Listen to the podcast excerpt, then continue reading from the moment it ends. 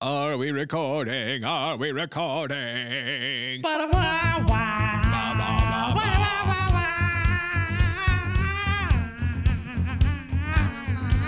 Hey. Hey, stop it.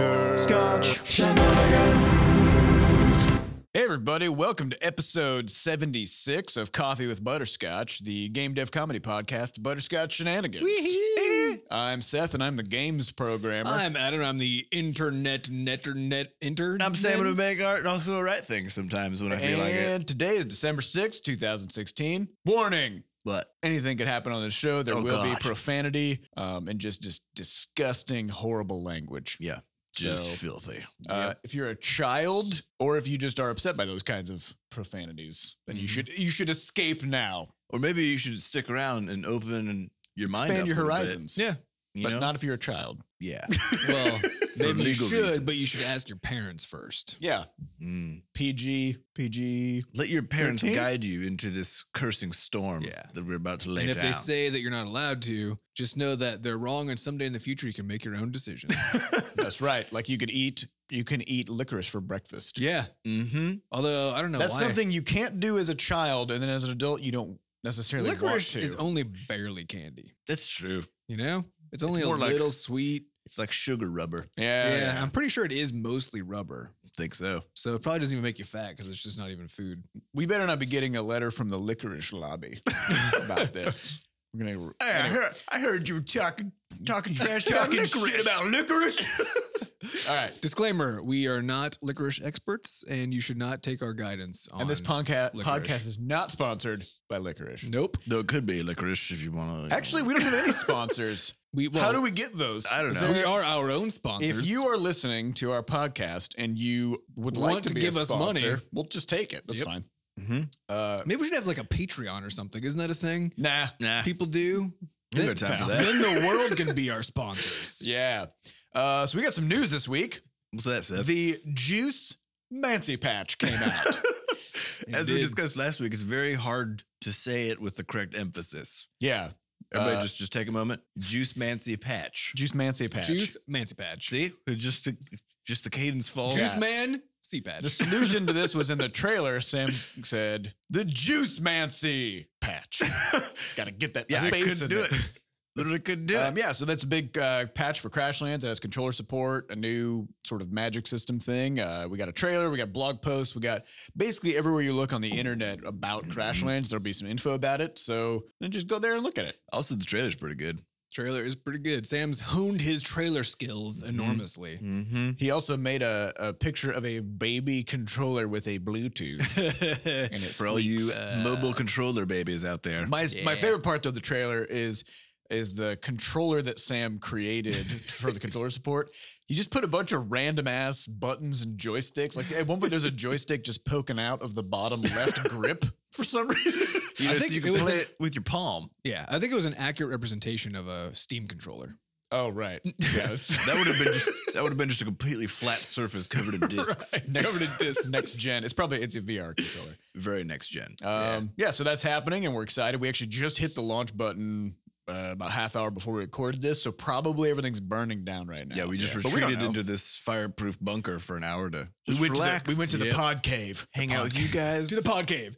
And uh, by the time you're listening to this, Crashlands should be on sale on Steam, which means we can just say it now. Yeah. Yeah. Or was on sale on Steam because it's only a 48 hour deal. get in which on it. And it's case- possible sorry. that you're listening to this podcast weeks into the future. Although statistically, months. not likely. if we Not look likely, back but at it's analytics. possible. Um, And it's also, only it's only gonna be ten buckaroos today, I Yeah. guess, for the next forty eight Yeah. hours yeah, Yeah. on Steam. So Yeah. get it. so get it. Okay, good talk. Bye.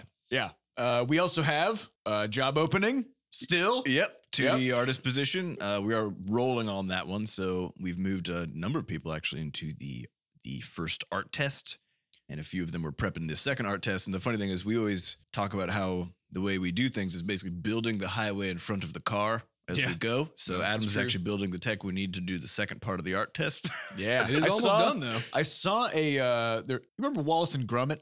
yeah. Remember that? Remember that shit? There's There's this this- thing where they make a track Yeah, there's this For the there's a train? scene in Wallace and Gromit where Gromit the dog is riding on a little remote control or electric train and he's holding a box of tracks in his hand and he's laying the tracks down as he's riding it. And I was like, yeah, That's basically that is- us. That is a perfect. Yeah, that's perfect. so once Adam gets the tech piece done, then we'll actually be able to do the second part of the art test. Yeah. which Which should So- be soon. Yeah, Maybe so if today, you hopefully. haven't, if you if you want to apply for the 2D art position, you haven't gotten your name in the hat. Just bear in mind that the beginning of it is still open, Mhm. uh, but we don't know for how long. Yeah. So Yeah, I think don't our- don't dilly dally. Is our plan basically just to once we feel like we're ready, just close Yep. all of it? Yep. So get, get your Midstream. name in as soon as possible. Um, we have had, like I said, over 200 applicants. Um, Snooze, you It's- lose. it's quite and the work through it fast. quite the competitive pool. So yeah, if you We've want to got throw some your pretty name eh? in there, stellar applicants in there already. Yeah, and almost nobody has peed in the pool yet. yeah. So yeah, yeah. But just, just you wait. There's Yeah. always one. There's always someone. um, also, upcoming this weekend is Ludum Dare or Lud- Ludum Dare, depending on. La Dame Dara. La Dare. Ludum Dare. Uh, so that's happening. It's a uh, it's a Yum. 48 hour solo game jam competition, right? Yeah. Sure. Yeah. You Which- could also do a co-op if you want to have fun. Oh yeah, there's a, there's a jam portion uh, where you can do it with a team, uh, and also the solo stuff is judged, so you can have your game rated on different metrics. As if there wasn't enough random arbitrary judgment on the internet. Yeah, so there just needs to be more of Just that. some I more. Well, think. we all want Uh, is to be judged more. I would like yeah, yeah. yeah, anonymous user number six to just just let me have it. I Let me think know. though I would I would advocate though that if you're if you're an early game dev and you're trying to improve your craft, Yeah.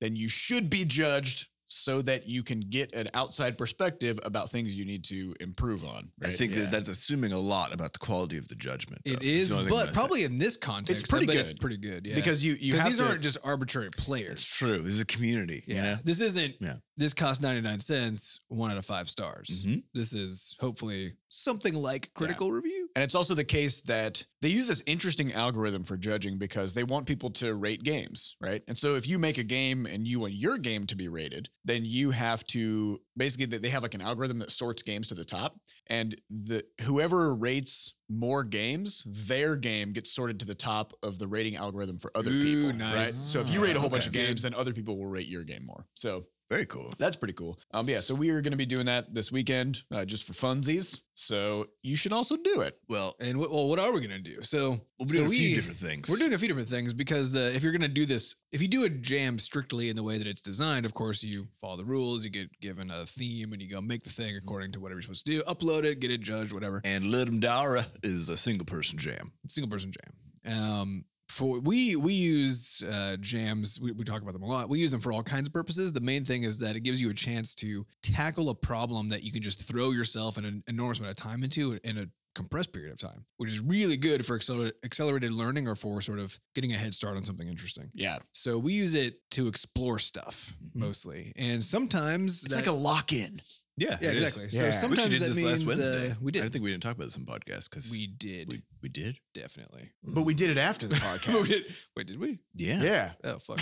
I know we talked about how we were going to do it. Yeah. Well, we did it, and It it, was great. awesome. yeah. there. Which again is all to say that uh, that doing a jam, just throwing yourself into a project with all of your being, uh, is just a great way to do stuff. Mm-hmm. And so, so when we do jams, we just decide why we're going into it with a clear goal, which sometimes is just do the jam as intended because you'll still get a lot out of that. Um, but even still, you should go in with some additional layers of things you're trying to accomplish. Like, oh, I want to try out this new piece of tech, or right. oh, I'm going to restrict my color palette as an Right. artist. Yeah. See what just happens. Change your constraints. Right. Yeah. Which So which reminds me too. Hmm. Um is speaking of starting new projects. Next Uh-huh. week we're gonna start is this uh, a segue? I'm detecting a segue. We're gonna start working on Quadrupus 2. Yep. Yep. We are. Yeah. Uh that is the plan. We we may even start doing it during the jam.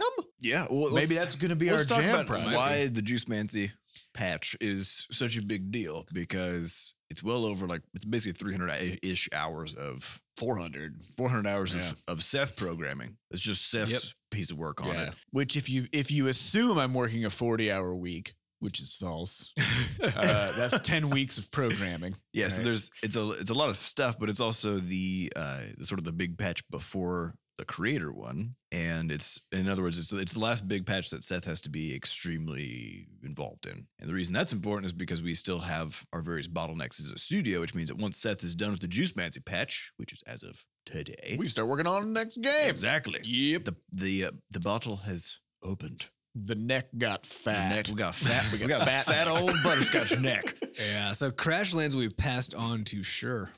Yeah. End of that's this no- week. It will now be his responsibility. You know, yeah, it's you know those scenes in cartoons where there's like the coyotes walking, and then all of a sudden there's like a shadow that appears, Mhm. and then moments later a giant anvil crushes him. hmm That's what it's gonna be like for sure. Getting handed the code base for Crashlands. it is huge. It's years of work. That must be mildly terrifying. Yeah, yeah. He's he's gonna have some. He's gonna have his work cut out for him. uh, but yeah, so that's gonna be fun. We aren't gonna announce any specifics about Quadrupus Two because even we don't know what it's gonna be. Nope. It will Much probably like be- a, a planet in No Man's Sky, even we have no clue what's gonna. but it be will be there. better than any one of those plans. I guarantee you that. Yeah, there'll be there'll be more gameplay in it. Uh, so that's happening. Uh, and the, before we get to questions, Queries.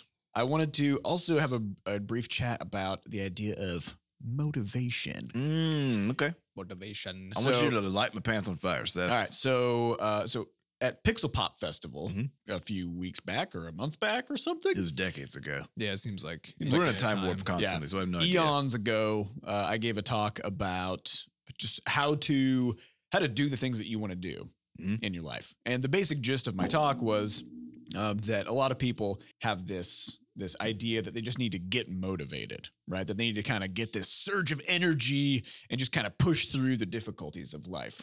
Um, but the point of my talk was was that that's not necessarily true. That what you should really focus on is trying to find ways to restructure your life so that you can much more. So you don't have to fight things in order to get done the stuff you want to do, right? Uh, so it's kind of it's the the simple analogy is you know the person who says I want to lose weight and then they keep just a fuckload of junk food in their cabinet, right? Every Every time time a they, spouse who does. yeah, and every time you mm-hmm. open up the the pantry, you have to make a conscious decision not to eat all this fucking delicious food. And while that right? sounds super badass, it's it's dumb. it's dumb because you will lose that fight every time. Well, you only Um, have to lose once, and then just basically and then game it's over. You're like, oh fuck it, I'm just gonna eat this whole cake now. Yeah. Uh, so at the end of the talk, we got a question. Mm-hmm. All right, sorry, I got a question um, about the idea of motivation.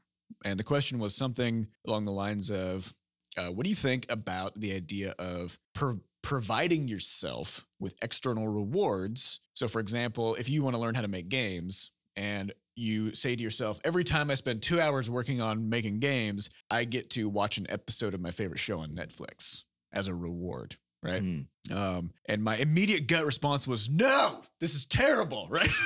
uh, so that's what I said, basically. Um, then I started you doing, didn't Oh, know why.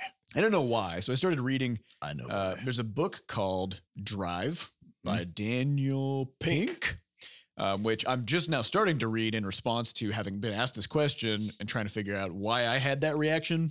Um, but then Sam has already read this book. Of course, So hit us with the, Sam has read, I think, every book. yeah. Yep. So I am the library. so, why would it be a bad idea to give yourself a treat for doing a thing that you, wa- in theory, already want to Besides that, you're not a dog. do? Aside from the non-dogness part, This comes down to uh, some some interesting psychology stuff. oh s- shit! So so strap in.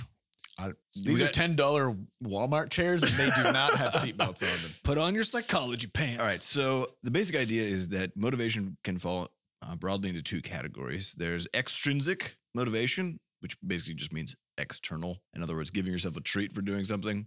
We're And then getting there's- paid a commission for Mhm. making a sale. And then there's uh, intrinsic motivation, which is motivation that arises from within. Uh, Self satisfaction. Self satisfaction is one of those. Uh, feelings of efficacy are one of those. Mm, It's like just doing sort a of thing because it's fun. doing it because it feels give makes you feel warm and fuzzy. Uh, now the, the interesting thing is that you can you can essentially move the degree to which an activity that you're doing falls under an extrinsically motivated one or an intrinsically motivated one. So in the example of I want to make games for a living. So what am I going to do? Okay, well, if it's if it's something like I really love and absolutely really want to do, then I shouldn't have too much of a hard time actually just essentially being interested in doing the thing and getting deriving some sort of pleasure from making the game and then like showing it to a friend or a spouse or something. and making progress towards that bigger Mhm. goal. um, the Mm-hmm. Because danger it's, comes it's in. interesting, right? It's You just interesting. you already want to do it. And the way you could do that with the example you gave is by saying, okay, uh, like I, I want to do this, but in order to do it, I feel like I need to essentially treat myself afterward. So if I work on it for two hours, then I'll go watch a Netflix show. Now, the problem with that is that intrinsic and extrinsic motivation are, from a lot of studies, shown to be actually a little bit mutually exclusive. In other words, you don't get to have both when it comes to an activity that you're doing. So They kind of crowd. well, and extrinsic always crowds out intrinsic. Hmm. Okay. So if I say, hey, Seth, you know, you've been doing a great job. Um, I'm going to need you to do this uh, programming piece. And if you do that, If I'm you gonna do it give you- super good, I'm going to give you a cookie. Now, the problem is Seth is now working toward the cookie, Yeah, the Okay. thing that he wants is the cookie, not not the, the completion of Yeah. the task. so not I'm the just gonna get satisfaction it of the task. done. So you're going to get it done. And then when the next activity comes up and I'm like, hey, I'm out of cookies. The, well, fuck you! I'm not writing this code. Exactly. You go give me The- some cookies.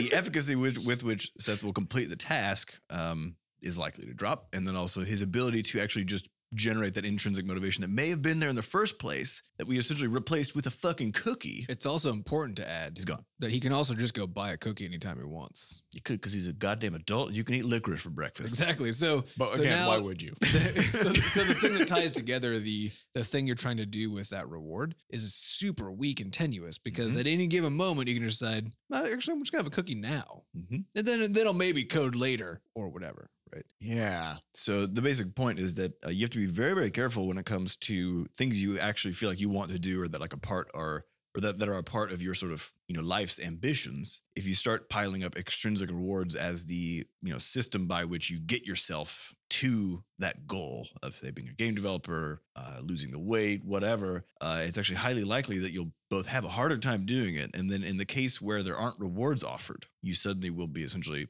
unable to do it because the motivation that you used to have that was inside is now ex outside and it's gone. Well, and I think there's also an ev- there's another kind of sinister layer to this, which is if you are coming up with your own reward system, then now you have another thing to manage, Yeah. right? Because what like what happens when you run out of episodes? How do of you that reward show? yourself for maintaining your reward? Yeah, system? you're gonna need another one, right? Ooh. You're like, yeah, once I fi- once I plan out this this next set of rewards, Then I get to eat a then I get cookie. cookie. And then once I do the thing that I planned, then I get to watch Netflix. So you slowly start realizing that everything you're doing is actually not about the thing you're doing, but rather about getting cookies and eating Netflix. And then you might as well just you might as well just be Eat a Netflix. robot. just skip the skip the middleman and just go eat some fucking cookies. Because the and watch fact is, Netflix. you'll get just as much work done in both cases, yeah, which is none. which is not. Yeah. To be so clear. the whole takeaway really should be if you want to do something, just do it. Shut well, up. but I think but there's an important piece of this, right? Which is that you and and we've talked about this before too. You can't just say I I want to be a game developer and then go do that because that's not an achievable goal. You can say I want to go watch Netflix because you can literally sit down and watch Netflix. And I think this is where a lot of the problem comes in because yeah, if you if you're if the thing that internally motivates you is to be a game developer, you can't make progress you can just see that shows you that you have yeah, done. you, that. Mm-hmm. you can't just instantly do it. Like Right. you can like watching it. you have to work at it for years. I mean, this is true of any of any uh, really complicated skill. And so what that means is that that has to stop being your goal. You need much nearer term goals that are leading you towards that. So that your planning now becomes I want to beca- become a game developer or novelist or I want to get into shape or whatever. You now set up a set of achievable short term goals that move you towards that. And now every day when you go work at that thing, you can measure your progress towards this clearly achievable thing that you can actually see Mm-hmm. how your progress is going towards that. Yeah, and I also want to say, I mean, I think it it really just helps to fall in love with the process rather than the outcome. Yep. That's just that's really what it's all about. Like Yep. if you if you just enjoy the sort of warm up of sitting down and slamming your fingers into the keys and getting, you know, getting the arthritic pops out of your knuckles as you work through some code and then just losing yourself in it for 40 minutes, if you can learn to enjoy it, Mm-hmm. then the outcome is essentially inevitable Yeah. at the end of the day. And there's some things that you can do to make that even better. So getting a mechanical keyboard. Yeah. That's why we all oh, become God, keepers. it feels so good. which makes the office sound like a you know thunderhoof factory or something. It's just out of control. It is out of control. And I will say too, But it's it's, amazing. with with some things, it can be uh, it can be harder to reach that state where you feel the kind of inherent satisfaction in doing the work. Um, programming is one of those things where it's hard to get over that initial hump, I think, because you know what it's what's possible because you've seen games that other people have made and that kind of thing. You've been using software your whole life, but the software that you can write at the beginning is just terrible, right? And by beginning, you mean months and even years. yeah of work. uh, where even at the you know in the first month you might be able to write something that can like you know take a couple inputs and do some pretty simple pre-planned calculations and spit an output back at Mm-hmm. you right you're like well what the hell's this for like i could have just done this by hand very easily um, but it's building blocks you know toward that bigger thing so you also have to be able to kind of see the longer term vision you know and use that to sustain those smaller goals so Mhm. anyway uh, i just thought that was kind of an interesting Yeah. interesting side thought Drive is a good book. Yep. yeah, I'm gonna finish it. Actually, I probably don't need to now because you just told Nah, me. you can finish You it. just spoil- There's- spoilers. There's oh, lots shit, of- we didn't do a spoiler alert. There's lots of details in there. Yeah. Yeah, but the it's good. summary is find a way to make the thing you actually supposedly care about the motivational thing. Mm-hmm. Yeah, or if it's not, then what are you doing? Stop Yeah. it. Quit lying to yourself. Cut it out. Let's get to some questions. All right, questions come from podcast.bscotch.net. You can ask them with your bscotch ID or just anonymously, I guess, if that's what you're Yeah, into. whatever. And uh, Almost nobody does though. So you know Yes, why would that's you want to be one of those nobodies? yeah, Why you gonna pee in the pool? Literally. Why you gotta pee in the pool? and uh, every week we take a, a good number of these and and plow through them and try to talk about what our community is interested in. You know, maybe sass some people because that's what we're pretty much all about. Yep. All right, Drop first question some sass bombs. comes from map 5597 who says explain the physics slash science behind one of your games so for example how an infinitely long perfectly straight cave and flop rocket has consistent gravity slash downward acceleration how the pilot survives turning in roid rampage or why the cluster of asteroids is so big in roid rampage Okay, so for starters, the cluster of asteroids in Roid Rampage is actually very, very small. Uh, this game takes place on almost a microscopic level, Mm-hmm. and the pilot is um, shrunk down. it's like a honey i shrunk the kids scenario Yeah, um, because it's it's actually the case that So this is actually space dust that you're flying. it's space dust. I think it's actually Yeah. a cookie that was crumbled in space. Yeah. They're Yeah. actually chunks Um, of cookies. Somebody was eating a cookie and they as an spilled extrinsic some juice. reward. Yeah. Yes. Uh, they spilled some juice in space, and then it kind of Because they were watching Netflix and they got distracted. Like, like while you they ever were see, drinking. you ever see on the videos of the International Space Station when the asteroid's like, "I'm gonna have some orange juice," Mhm. and they like And there's the squirted it, bubble. yeah, just like little droplets just kind Oh, of yeah. disperse, right? So that's kind of what's happening here. So you're Um, saying that the entire butterscotch universe actually takes place on a sort of like a kitchen table? No, just Droid Rampage does. Okay. Um, there was there were some accidents involving size manipulation rays, and Mm. um, but the interesting thing is that the the the pilot and the spaceship actually maintain their uh, mass, right? So they're super dense, which is Mm. interesting. Um, They can accelerate really rapidly though, so I guess that means their propulsion systems are really powerful. uh, well, they can, except if you think about it, they're almost m- not moving at all. That is true. You know, Well, let's talk about let's talk about why is it that you know let's explain the physics and also they move space, and s- they stand still, and space moves around them. explain Right. the physics to me b- behind you know Flux's infinisuit for example. Well, there's just there's just a black hole in it. Yeah, we, we pretty talked about this. straightforward, Yeah, there's, there's a it's there's a wormhole in the pockets that goes to a uh, Bureau of Shipping storage warehouse. Perfect. Yeah. Um, and then as far as the the cave and flop rocket, um, it actually doesn't have gravity. It has reverse centrifugal force. So It's spinning. yeah, the, the asteroid's spinning really fast. Um, Yeah. And then when you go to the the cutscene at the end, uh, it just has slowed down by then. So And the cave actually the cave actually isn't very big. You're just going it's a, it's actually just in a loop and you're just going through it.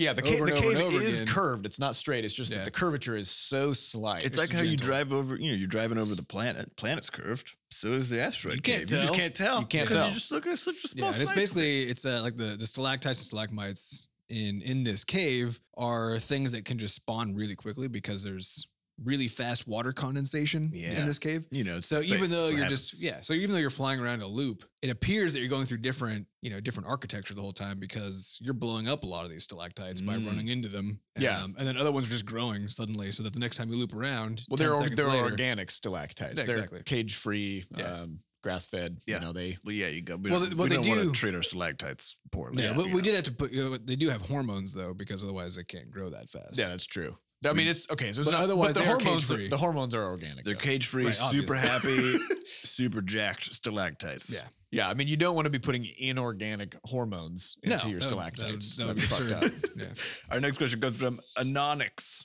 or An0NX, who asks Do you guys plan on adding proper Windows Touch support for devices such as the Surface? I've seen murmurs in the Steam forums, but not sure if it's dropped off the radar. Let's talk about Okay, this. so we're in an ethical conundrum. Let's talk about this. Okay, As developers, as players, as and human hopefully if beings. Microsoft is paying attention to this podcast right now, let's let's go. Let's go down this road. Okay, so here's what we know. Okay, Mhm. uh, Android and iOS devices use touch screens, and anytime you tap on on that screen, it counts as a click at the at the location that you tapped. Seems to make sense. Makes sense, right? So when we program a game uh, for, say, Windows, we when you click the mouse, we just say, "Where did you click the mouse?" and then register a click there. We do the exact same thing on Android and iOS. Uses the same code. So there's a standard basically. There is a standard. Okay. So the Surface, which by the way showed up much later than Android and iOS, Mhm. Much, much later. much later, um, decided we're not going to use this standard. We're going to make it so that when you touch the first time, it doesn't click. It just moves your cursor there. And then you have to touch again to register the actual click. Mm-hmm. Mhm. So people playing Crash Lands on the Surface have to double tap. And this is true for any developer who wants to make a game Mhm. compatible with the Surface, which means they have to make an option so that players can manually turn on touch mode. Okay. So this is Mhm. this is the problem. Now, for us, we are- have to ask ourselves the question should we do the legwork that Microsoft should have done Mm-hmm. to, to work around this problem? Should every single developer should in the universe every solve developer this? have to solve this problem that Microsoft created that Microsoft for no created? fucking Holy shit. reason. This is what they did with fucking Internet Explorer. Exactly. I know, yeah. This- Microsoft has a problem with Right. this. And so and so the, so this is what I'm Do saying. you know how is much human time has been wasted by Microsoft for a this lot. shit? Yeah. You- in my initial days of building websites, when I was first learning to program, the task of going in and booting up the website you just spent like three days building in Internet Explorer to see if it It's a nightmare. it was terrifying because inevitably it broke because they Mm-hmm. didn't they didn't adhere to any standards because they're like we're Microsoft, we'll do it everyone. Yeah. And so our approach with our web stuff has always said don't use Internet Explorer. Yeah, it just literally says, "Fuck Internet this, yeah, if Explorer." you're looking at this and it's broken, it's because you're using a, a bad browser. Yeah, right? use a better one. And that's Um, on you because you're being irresponsible. What are you doing? Yeah. Yeah. And so so I guess the, the problem here is by by every developer taking it upon themselves to make sure that they cover for Microsoft's bad It programming. allows them to continue to be shitty. exactly. And so we contribute to the problem by Mm. solving this and hiding the fact that it's a problem. So it's kind of like when you're at when you you know you see your nephew or something. and they're Yeah. just being like a little. they're just kind of being a you know an asshole, and everyone in the room's like, oh, that's just that's just our nephew Steve. You know, he's he's six. He's just kind of a mean kid. Yeah. it's whatever. And you're like, I don't Everybody think just so, laughs it off. Steve. No, you, No. you got it. You got to Look Steve in the eye and be like, knock that shit off. so we were originally, you know, talking I about. think we s- well the thing is we started doing it. We started doing But it. We started looking into it. realized that the scale of it again. So again, think it took like 300 hours to get the the controller support in for Crashlands. And that's something that a lot of people want and will use. when we started digging into the this whole double tap for no reason situation, it became revealed that it was actually going to take a large amount of time. And again, the question is why. why? It shouldn't have to. Yeah. because again, this is also on the same machine that you just plug a mouse into and click, and it just works fine Yeah. like that, right? So, makes no sense. so I Nope. think we need to just take a stand here Mhm. and just say, no, if you want touch support, go talk to Microsoft. Mm-hmm. Well, here's the about problem. You know, this. the our our beautiful players like Anonix, get caught in the middle. Get caught in the I Mm-hmm. crossfire. know. no, you know? we're caught in the middle between them and Microsoft. Mm. Wait, who- Yeah. wait, who's, who's in the middle? Who's in the Because, because no, we're in the we're in the middle because for them to get touch support, all they have to do is go, "Hey, can I have touch support?" and then they just go on with their lives. Mm-hmm. Mhm. For for us to have to create touch support, we have to postpone the next game. Mm-hmm. We have to spend dozens or hundreds of hours putting this patch together, test it, debug it, and then put it out there. It's very expensive for us, right? Mm-hmm. Really So- expensive. That's true. Yeah. And it is interesting because the reason that Microsoft got away with this with Internet Explorer is because they had 90% of the market for Mhm. a while. They 'Cause it- could 'cause do Mm-hmm. it whatever came they wanted to default do with because it Windows, came yeah. with Windows.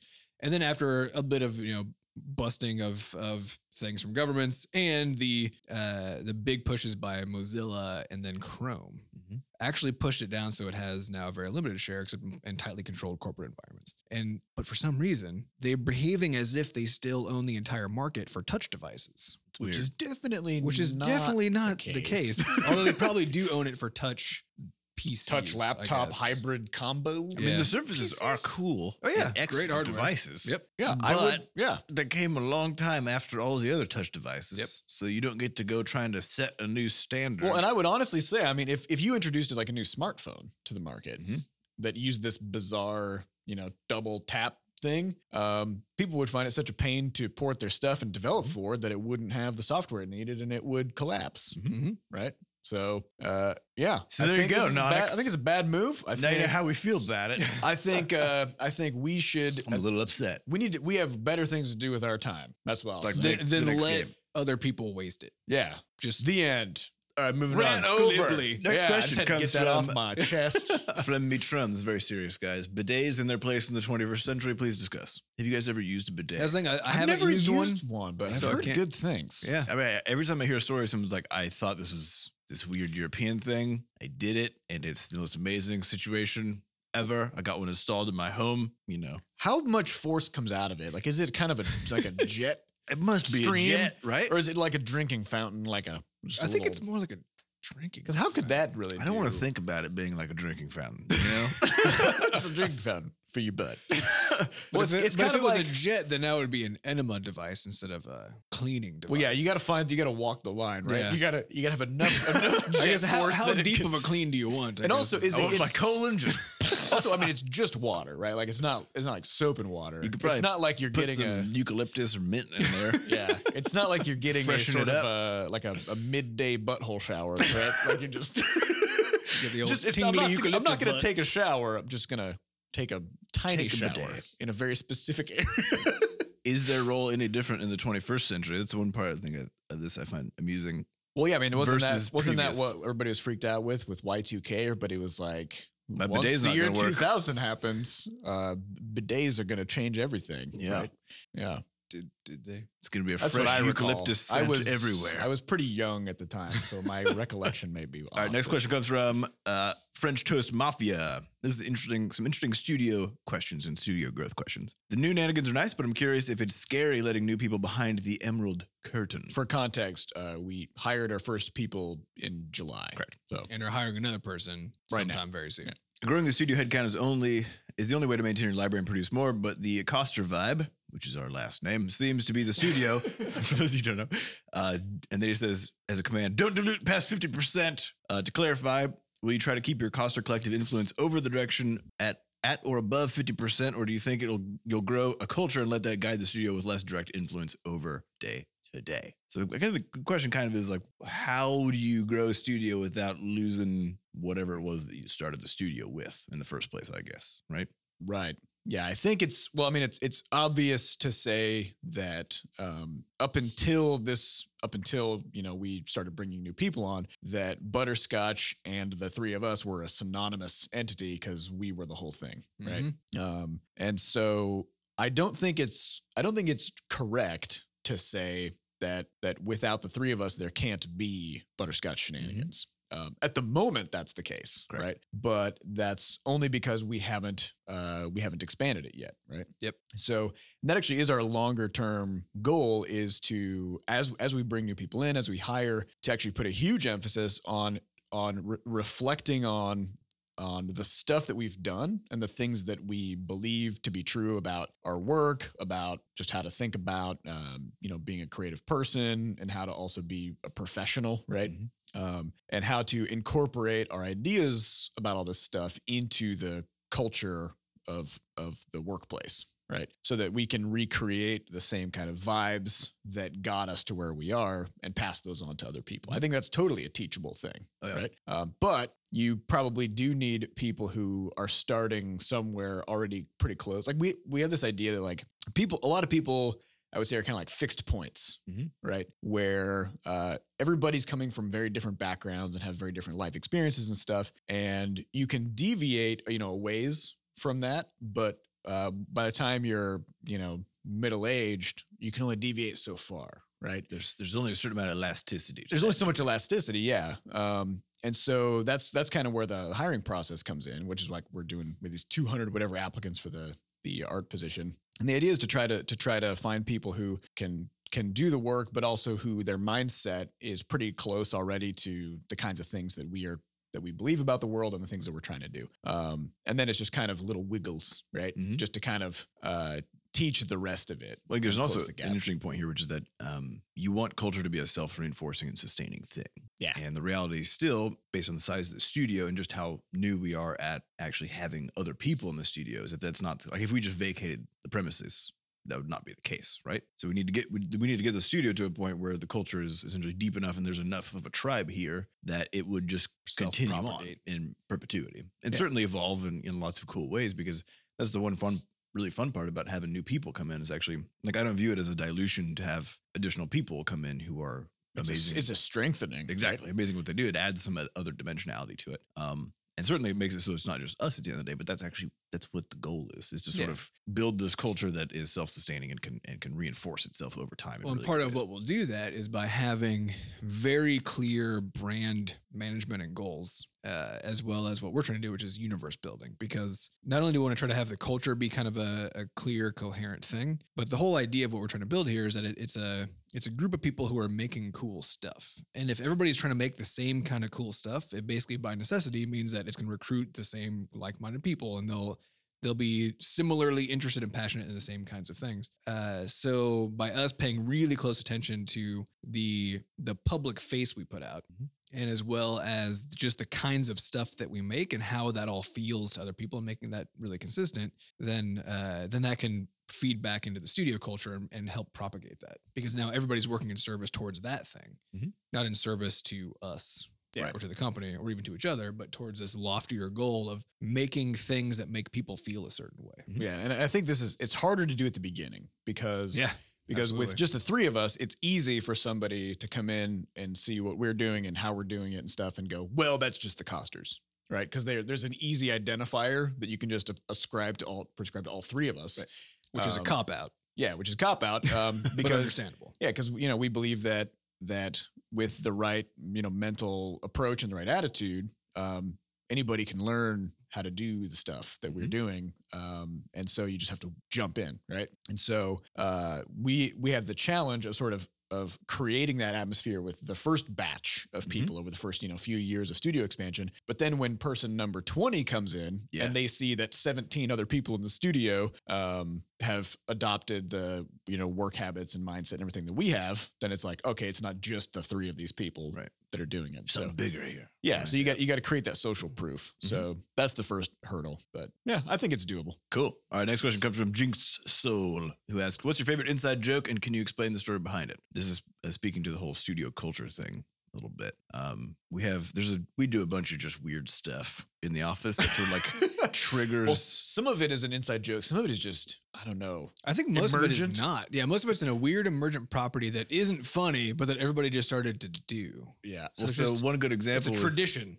Yeah, it's a tradition. So Yeah. uh, Seth had some people over installing solar panels on the house the other day, and they were drilling on stuff upstairs with these really loud electric drills that are essentially like vibrating the whole house and making these really intense screaming noises, like uh, just for you know a minute or two at a time. And after this had been going on for I don't know ten minutes or so, I think I just started screaming, and I would just match the pitch. yeah. We all started harmonizing And then with someone the else drills. did, and then the whole office was just screaming. Everyone's just working straight faced and just you know clacking on their keyboards, going. "Eh." we, we make a lot of noise actually. Yeah, I think Andy coined it. Was Andy or uh, Michael, one of our jam session buddies, who who uh, coined the phrase Noise, noise session. session? because frequently a noise would happen in the space, and then everybody would try to make the Sort of noise. celebrate the noise. and so, so we do noise sessions. Those are those are kind of an Just got to inside get sort it of out. cultural Though, you piece. know, it's like it's like getting steam out of your brain. Yeah, and then uh, Out of your the other brain one is is saying if if something happens or you're in agreement with something, instead of just saying cool or okay, you go coo coo coo coo coo coo coo coo coo, coo. and then when you start doing it, then some random person will start doing it because of the noise session thing, and so the whole office starts cooing. Coo coo coo coo coo. There's a lot of weird stuff going on here. I don't know. Yeah, my, Yeah. my favorite is the uh, that we we get well I, we haven't done it lately actually, but we for a time that we were ordering Jimmy John's Frequently, fre- pretty frequently, usually at least really every, frequently. every day somebody in the office would order a Mhm. Jimmy John's. Uh, but I think maybe part of it was the reflexive sort of reflection of like I'm eating the same thing a lot, right? And so we started calling it different things. so So someone would be like, "Hey, uh, you want to get some uh, some jambly jambly jangs for lunch?" And somebody else would be like, "Yeah, I'll, I'll get some some jammy jams." Right?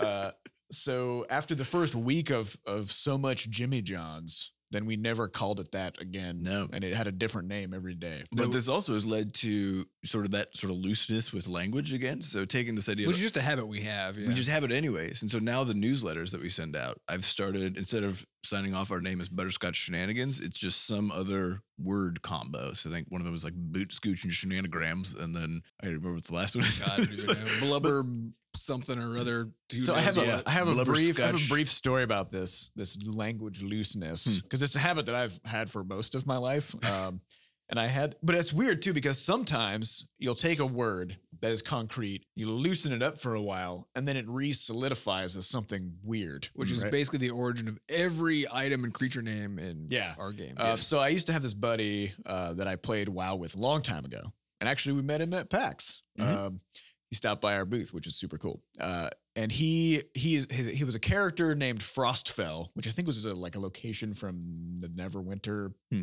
something or other. Um, and for uh, for two years we played together, and he would log in, and I'd be like Frostfell, like in you know in guild chat. Um, and then after a while of this, random letters started kind of slipping in. Mhm. Um, and then it got weirder and weirder. And then finally, his name just sort of became locked in at Freestglosen. so, so then he, that was just who he was. Freestglosen. Freestglosen. Yeah. It's fun to slowly, slowly morph stuff. yeah, well, and I guess that's how you create a lot of inside jokes, right? Because the thing is now so far removed from what it once was. Yeah, that like if, if only I- having it's just been a on new that thing. journey together. If could I you- said to the new person that I said, "Hey, you want some Jamba Jangs?" yeah, they'd be like, They'd be like, What is that? You know, that sandwich place? Jorby Jorbs? Jamba Jings? What? Jamba Well, the this, Jiggles? this all came to a Jonka head Jonks. last last week during our jam day because the idea was it was going to be a jam day. Sam came in wearing pajamas, Mm-hmm. and we were gonna- planning on ordering ordering Jimmy John's during the But day. we called it Jamba Jams. Jamba Jams. But we called it Jimmy Jams, and I didn't know if it was talking about the day itself or Jimmy John's. It all became Hmm? well, then very we also complicated. planned to go to the gym that evening. Yeah. So to there have was- some Jimmy Jams. To have some Jimmy Jams. Not to be confused with Jimmy John's or Jamba Jams, which are the same thing. Yeah, yeah. And then also after the Jammy Jam, we had a Jam Jam where we did a post mortem about the jam. Yeah. yeah. So there's a lot of jokes flying around here. I guess You there's- got to be able to keep up. There's a general looseness with the English language in this place. All right, next question comes from uh, Mitron, who asks, okay, this one had me pondering for a while. Talfight 2 is a twin stick shooter, but you can only throw projectiles in four directions. Why that design choice? The controls feel a bit dizygotic as a result. Yeah. dizygotic. So two reasons. Hold on, I have to Google this. word. Yeah, I'm not sure that that means That means two zygotes. It d- Yeah. You'd think, yeah, it's like Or or half a dizygotic zygote. twins, two offspring born of the same pregnancy and developed from two ova that were released from the ovary simultaneously. so. I'm not Maybe the idea is like because you have because you have the two the two joysticks, okay. right? All right, take me there. Maybe one of the maybe one of the twins has their head like on their butt or something. Okay. like something bad happened to So the it's other. twin. dizygotic, but oh, because the idea is that one does one of them is is like 360. yeah, you got two sticks, Yeah. right? One of them was three sixty, and the other one is like what happened to this other twin, Mm. right? Um, Well, the, the reason for this is actually because of uh, the simple problem of if you can shoot in any direction, then you can essentially very easily dodge without any problems if enemies have just one particular attack. So, what I mean by that is by having only cardinal directions be the movement um, or be be the uh, shot direction you can do, that means you have to essentially peek out from behind cover in order to line up a shot and shoot someone. Whereas otherwise, if the enemy, for example, can shoot like a laser across or whatever else, you could just go stand in a particular place where their attack can't hit you and then fire at them from there diagonally. yeah. Now that's the official story. Yeah. um, what what it probably was really was that it was probably a combination of things. One was didn't want to draw art from. we all didn't those want to draw perspectives. we didn't want to draw the character facing diagonal Also, directions. nobody has time for that. So, yeah. nobody has time for that.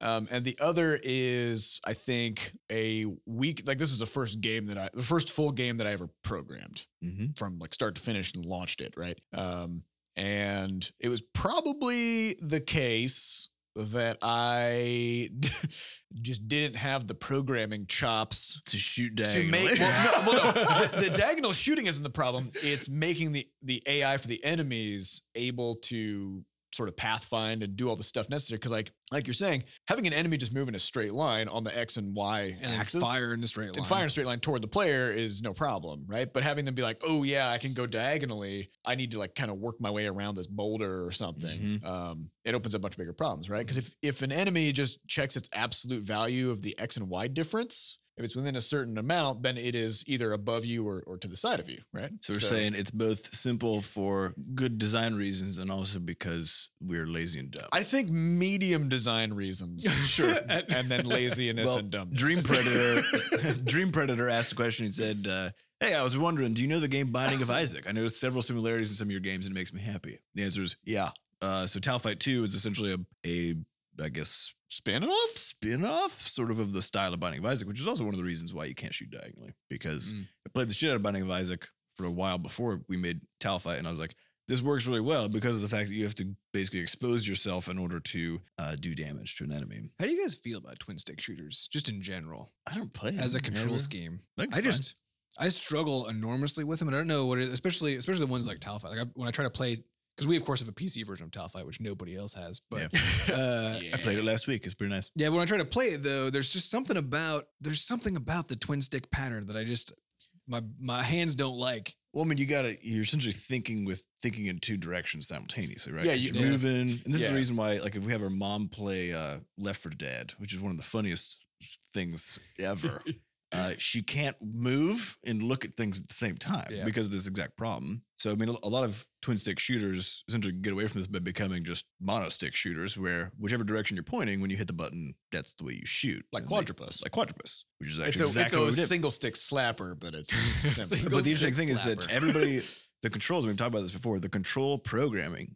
in Quadrupus is exactly the same as it is in Talfight. As in the code was copied from Tau Fight and, And pasted pasted. into Quadrupus. and yet, while we had a ton of uh, disagreements and complaints about the control scheme in Talfight being Probably has to do problematic, with projectile. Mm, it Weapons has versus yeah, it has slapper. nothing to do with the actual control scheme, more to do with the fact that there- it's a twin stick shooter that has some locked axis firing. Yeah. Yep. Right? That's it. Yep. So there. Yeah, but I think part of that, but, when- Yeah. but when you do that with a controller, it feels extra bad because you have the full range on a controller using a stick, you know, Mhm. but you can then only fire in those four directions. And I Yeah. think there's something about that mismatch that Yeah. just It's a little gross. feels bad. yeah, ha- having the capacity to aim but not shoot in that direction Yeah. is weird. All right, let's do this uh, last question from French Toast Mafia, who asks Do you think a game could be commercially viable with a cooperative multiplayer only without a competitive component? I feel like games that focus on an us them dichotomy for multiplayer interaction make more money. Why? Uh, well, we should start with the first part of this question.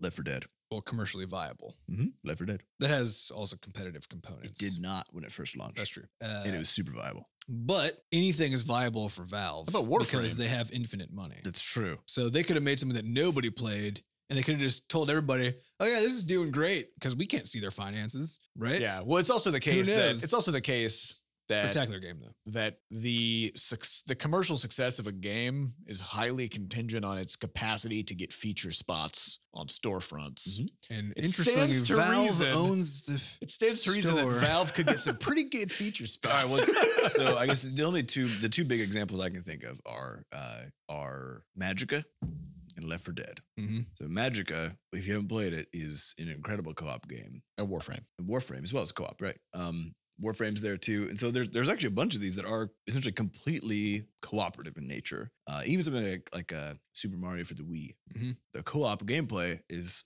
just phenomenal, and actually the reason why I think anybody would actually buy that game once they if they fully understood what it was like. Yep. And so I think yeah, I think it's it's absolutely the case. I think the reality is that you can't make like a s- you can't make an esports culture, which is where you see a lot of this, a lot of places trying to push any game that has a competitive element to. You can't do that if it's just against an AI, Mm-hmm. Mhm. right? Because that's not particularly Well, interesting, Well, because and also because AIs are designed to be beaten. right? And I think right? the other, the Whereas other in, point, a, in a play versus player, it's designed so that somebody has to lose. yeah. Well, I think the other point about about uh, you know games that have two sides that players play on making more money, uh, it also just comes down to the fact that like y- you're gonna have more. I think about it, if you have five people playing against an AI versus five people playing against another five people, there's ten copies of the game sold in one scenario and five copies of the game sold in the other scenario. Well, but there could those other five people could themselves be playing against an AI. So that's what still- if maybe all not. ten of the So- players are I'm AIs just saying, like- and none of them know? maybe No, but we'll- I think there's a there's a there's a more important point, which Oh, I see is what you're saying. Yeah, that was which dumb. math Math-wise. math, Yeah, I got it. math wise doesn't make sense, but there's a more important point, which is that with a with a competitive game, it is other human beings who are the content, right? Hmm. With a co-op game, it is the game designers who are making the content, which means co-op games are always, always, always going to be content limited, so they cannot have the same kind of a lifespan that a competitive because competitive environment can have Correct. because humans are messy and endless in terms of their exactly iterations and variants. yeah, and people can continue to get better at it. Whereas, so I mean, like if you take a game, like a really good competitive game, uh, like Overwatch, Mhm. where even though it hasn't been out that long, the the gap now between a novice player and an expert player is fucking enormous, Mhm. right? And that's going to keep on going up, so that there's still always somebody to harder harder to play against. With a co-op game, presumably it's player versus environment in some fashion or another, or player versus some, some AI that the developers have created. And so the only option is for the developers to keep pushing out content Which means it's actually more expensive to make which co-op means it's games. way more expensive. Yeah, so in it's- terms of financially viable, uh, again, it just depends on what you mean by Well, that. and, and I think co-op games are they probably without without a high threshold for success, they will die, right? Because because if you can't keep funding the development, and I think about um, World of Warcraft, not to say that it's dead or dying, but um, just the fact that every two years they have to put out a big expansion, right? Where they Mm-hmm. release a whole bunch of new content, and they've got hundreds and hundreds of people making this stuff, huge cutscenes, you know, whatever. Well, we've also talked Um, about this with some of our own our own designs and some little you know off sprout projects that we've wanted to make in the past. Is that there's a serious concern if you make a game that is purely co-op oriented that that essentially the well will dry up. Yeah. Because, for example, if you and this this is true for, for uh, competitive environments too, but I feel like it, it would feel especially terrible if, for example, when you logged into Left 4 Dead and hit like you know join game, join random game, if it was just you and three AIs fighting against zombies Mhm. because it's not the point, right? And so it's the, the sort of problem where, like, if they're successful, they're successful. It's a network effect. It's cool. It's big. If they're not successful, they die so thoroughly that it's not enjoyable for anybody to pick up the game anymore. Yeah. So it's a risky. Well, yeah, the, the tails the proposition. tails are way less stable. Yeah. in a co-op multiplayer game. So if you if you if until you're they are financial, stable, right? yeah, right, un- unless yeah, right. So so if you're there's some hurdle there. When it comes to financial viability, if if your studio is a studio where you can have a launch, develop a new game, and then launch again, and you're not dependent on a really really long maintained tail for your thing, then yeah, absolutely, this thing's gonna be. e, It's not a huge struggle to make that commercially viable because it's still launch dependent, just like almost any other kind of game. Um, if you really want to milk the tail out of a thing, No probably that need to- tail. you probably need a, you probably need a competitive game. Um, yeah, Yeah. Plus, in a compet, well, okay. Here's another kind of final thought or question about this: is what about the cost of managing the community of a competitive multiplayer game versus a co-op multiplayer? Well, most things don't have a cost because they simply don't. oh, right. Just let it, just, let, it run let wild. it decay and turn into horrible garbage. yeah, because Seems to because I be the primary know strategy. uh, well, I, I think there's there's kind of a there's an inherent problem no matter what with any game that lives for a long time, uh, or almost any game, I should say, which is the more time people spend with a game, the more they fixate on the things about it that they don't like, Mm-hmm. right? Because the things that they do like are just taken as a given. Well, I Like, mean, it's, taken- it's kind of like being in a relationship, you know. I mean, there's there's always the joke about how the thing you love about someone is going to be the thing at the end of the day that you're like, I hate you because I used to love you because of this particular. wait, cut- hit me again with this. I've never heard this joke. In No, my no, no. life. The, the idea is that the thing that you love about a person Mhm. can easily and does oftentimes become in a long term stance the thing you actually don't like. Oh, about so if them. at the for beginning, example, if you're like, oh, this person's like so positive, yeah, they're so and then- positive, so extroverted, and then later on you're like, God damn, like they just never think about Take it down a the notch. negative side, or oh God, they're They're so never happy. they're never sad. I hate it. I can't relate.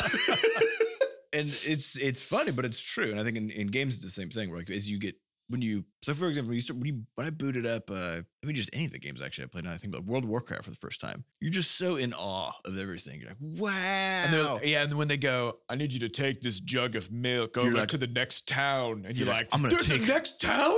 and you're like, I'm gonna take such good care of this jug. And then you walk it over and you're like, goodbye, jug. And then by the time you've done this, tear for the milk jug. yeah, and you're like, wow, these they have quests in this game. This is incredible. And then by the time you get to like the hundredth one, you're like, I want to deliver this. Someone's fucking like, yeah, jug." someone's like, I need you to take this jug of water You're like, over to "Ugh." that town. You're like, fuck you. I'm I'm not doing that. How is there another town? Yeah. So I think God, so my many point towns. is that the simple point there is that the thing that you love about a thing over time can very easily degrade into the thing that you just find most annoying about it, you know? And we've had that with regards to Crashlands. People were like, man, I love the quests. And then at some point I was just like, I'm just tired of doing quests, you know? Is there an option to just skip the reading part and just like, yeah. can I? just- That's just the way it is. It's just how humans work. You know? yep. Some things will never Hmm. change. Is there a way? is there a way around it? I don't know. Nope. Not on this podcast. No. We're done. because it's over. This is you guys next week. Enjoy the juice. We'll let Manson you patch. solve it. Watch the trailer and then uh, tell all your friends about the podcast. Spread the word, spread the love around, and ask us some questions on podcast at bscotch.net. Apply for the 2D art position if you want at jobs.bscotch.net. Time's running out. And we'll see you next week. Goodbye.